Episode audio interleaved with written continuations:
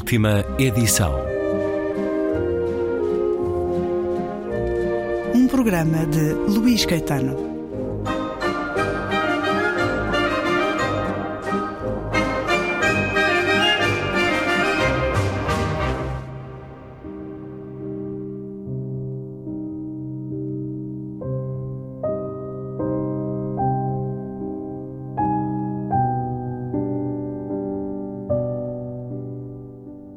Estamos constantemente a produzir passado. Somos fábricas de passado. Não passamos de máquinas vivas de passado. Alimentamos-nos de tempo e produzimos passado. Mesmo a morte não é uma solução.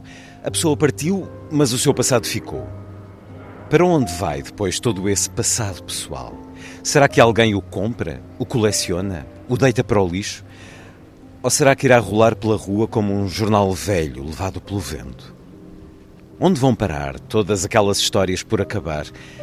Todas as relações interrompidas ainda a sangrar? Todos os amantes com quem cortaste relações? Cortaste é um termo que não foi escolhido por mero acaso.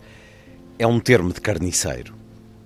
Será que o passado se decompõe ou permanece praticamente inalterado, como os sacos de plástico, envenenando devagar e em profundidade tudo aquilo que está à sua volta? Não deveria haver algures fábricas para reciclar o passado? Poder-se, aliás, fazer do passado qualquer outra coisa que não seja passado?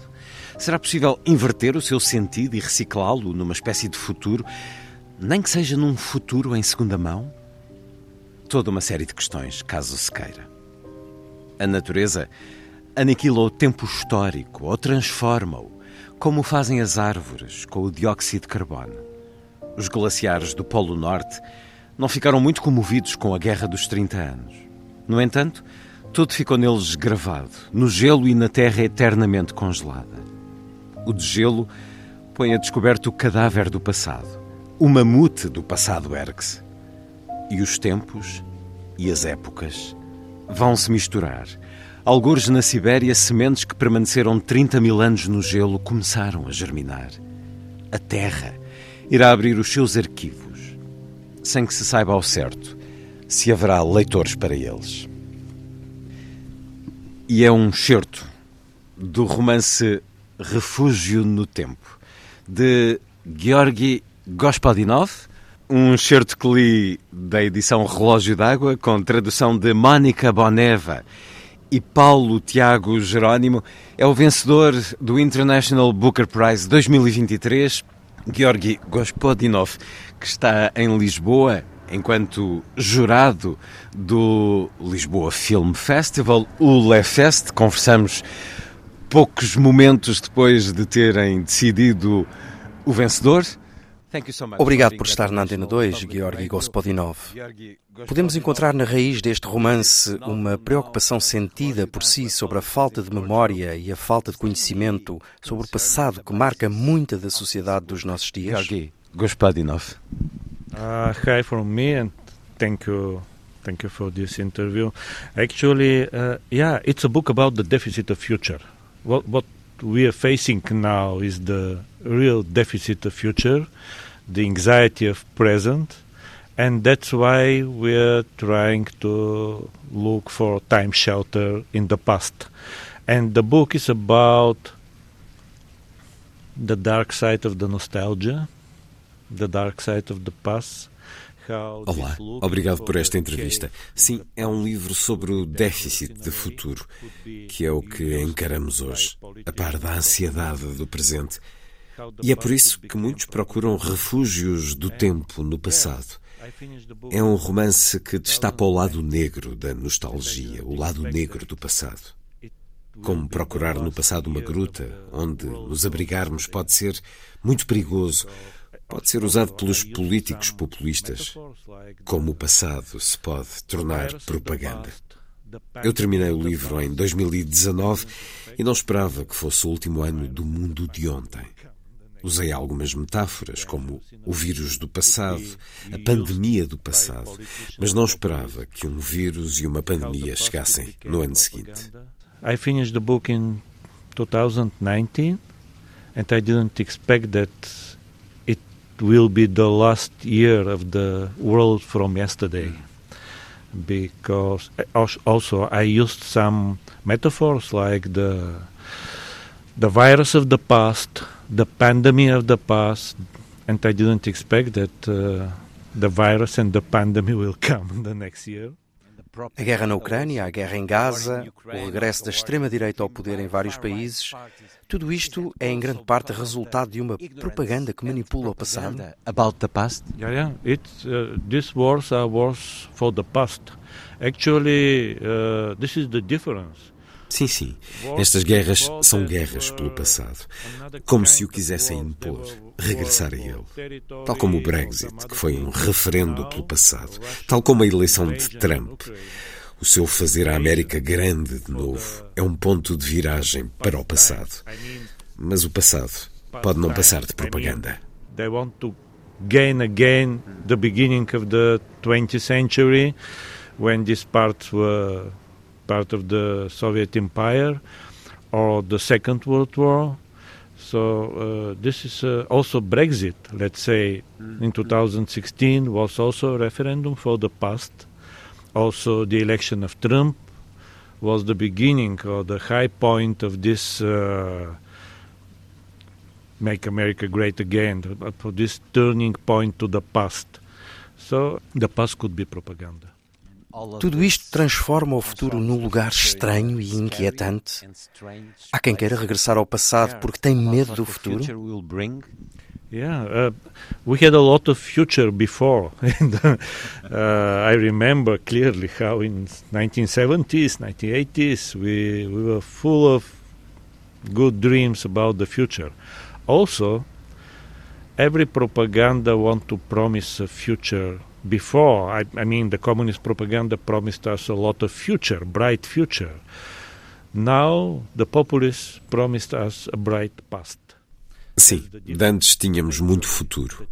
Eu recordo-me bem como nos anos 70 e nos anos 80 estávamos cheios de sonhos, de boas expectativas sobre o futuro. De antes, a propaganda, a propaganda comunista, por exemplo, prometia um futuro brilhante. Agora os populistas prometem-nos um passado brilhante. São diferentes, mas ambos oferecem cheques sem provisão. Por isso nunca acreditem em quem vos promete o passado ou o futuro.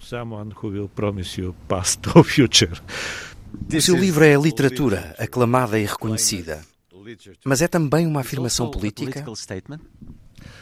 First, it's a literature. Yeah, it's a novel, and uh, the Booker Award was given because of literature. But literature in nowadays Primeiro trata-se da literatura, sim. É um romance. E o Booker foi-me dado por causa de ser literatura. Mas a literatura nos nossos dias, mas não só, lembremos-nos de 1948 e do livro de Orwell e do mundo antes disso, a literatura é uma forma de os escritores sentirem a ansiedade que anda no ar. Uh, literature is or writers could feel the anxiety in the air. I think they. O espírito do tempo. Yes, uh, and uh, what I supposed to be uh, to write a novel, dystopian novel, actually happened to be a realistic novel in nowadays. It's because when you publish dystopian novel in dystopian times, it, it immediately turned to be a Sim. E se era suposto eu escrever um romance distópico, a verdade é que acabou por ser um romance realista, tendo em conta os dias que atravessamos. Quando se publica um romance distópico em tempos de distopia, ele tende a tornar-se realista. A ideia deste personagem principal, Gostin, de construir clínicas do passado onde as pessoas que perdiam a memória, que sofressem de amnésia ou de Alzheimer, até é uma boa ideia. Permitia que estes pacientes fossem viver nesses refúgios e revivessem os anos mais felizes da sua vida. Mas depois, na segunda parte do livro, sem querer revelar muito, podemos ver como, afinal, não é assim uma tão boa ideia. The happiest decades that they had in 20th century, that they still remember 1970s, 1980s.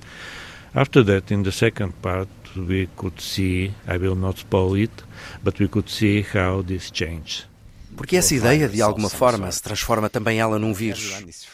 Toda a gente é livre de fazer o que entender dentro das regras de vida em sociedade. Mas, na sua opinião, o escritor tem um particular dever de falar contra as ameaças à liberdade, contra interesses ideológicos que muitas vezes usam até os próprios média para manipular a realidade, criam até novos média para a sua propaganda. a writer have a duty? Yeah, I think that literature is a natural antidote to the propaganda. I think that uh, literature has some simple superpowers. Uh, literature is capable of some things like to create taste. It's very important in kitschy times like ours because nationalism is not only political, social, absurd. It's a nationalism is a kitschy Eu acho que a literatura é um antídoto natural contra a propaganda.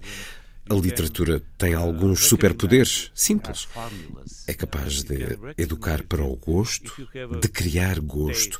E isso é muito importante em tempos de mediocridade e falta de gosto. Porque o nacionalismo não é só um absurdo político e social.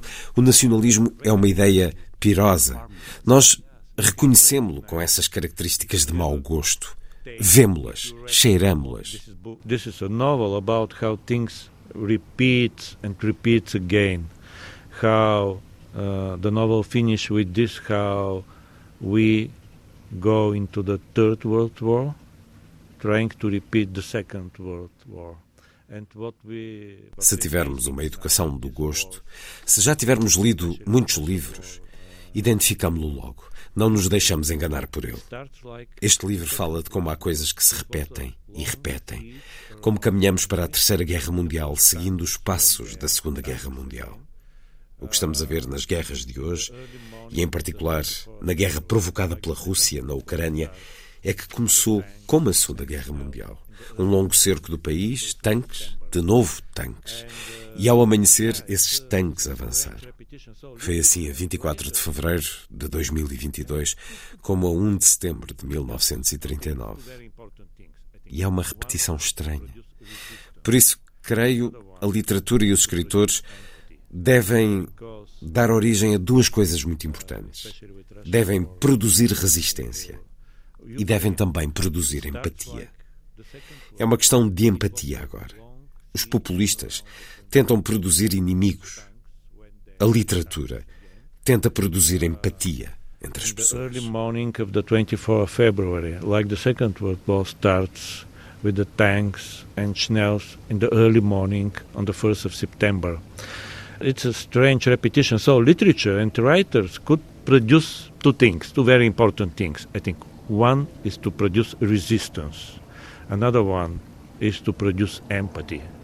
Because if it's a question of empathy now. It's a question of populists try to produce enemies, literature try to produce empathy to the other people. Trust. Trust and empathy. And respect. E confiança, respeito, tolerância. Refúgio no Tempo, do búlgaro Georgi Gospodinov, vencedor do International Booker Prize de 2023, a edição Relógio d'Água, uma conversa para concluir no próximo programa da última edição.